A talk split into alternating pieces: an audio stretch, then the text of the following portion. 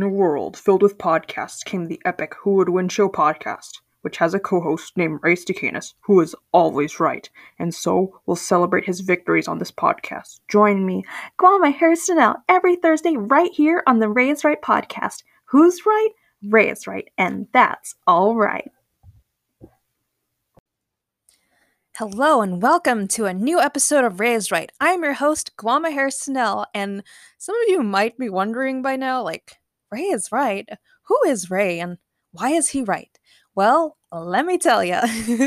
so, Ray Stacanis is the co host of the Who Would Win Show podcast, which is an excellent podcast that I highly recommend, by the way. And his co host is James Gatsby. And every week they debate which fictional character from various media, such as video games, books, TV, movies, um, who would win in a fight between the two of them. Yeah, it's it's great. And there's different guest judges, and this week's guest judge was Delvin Cox, and oh, he did a great job, didn't he? And of course, he declared Ray the winner. So the reason why I started it is because I'm going to recommend another podcast here, Rideshare.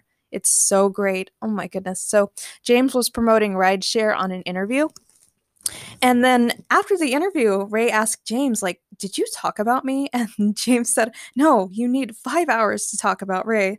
So I decided to take it upon myself to make a podcast, or guess what? I talk about Ray. I go on lots of tangents, so I'm probably going to talk about a lot of other things besides Ray. I'm sorry, Ray. but no, we're gonna have a good time. This is um a Who Would Win Show reaction podcast where we celebrate Ray and sometimes James, maybe, and their different various Who Would Win Show adventures. So stay tuned, and I hope you enjoy. so this week's episode, Ray was repping Alice from the Resident Evil games, and James was repping the zombified version of Captain America from, you know, the what if zombie. Oh, apparently there's like zombified Marvel characters, but the what if zombie episode was the actual only what if episode I saw. I know I'm I'm so behind like on shows, like so many shows. Like I just need to find the time. Sometimes I'm just so busy.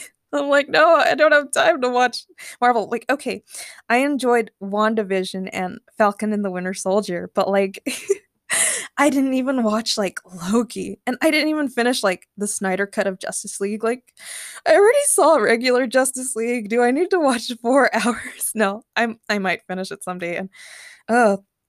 But anyways, so Ray wrapped Alice and of course Alice won because let's face it, Zombie Captain America is probably not as smart as Alice, who, as they said in the episode, gets all the powers of the zombies without any of the bad side effects. So she yep, she had the upper hand, but James, bravo, that was an admirable effort.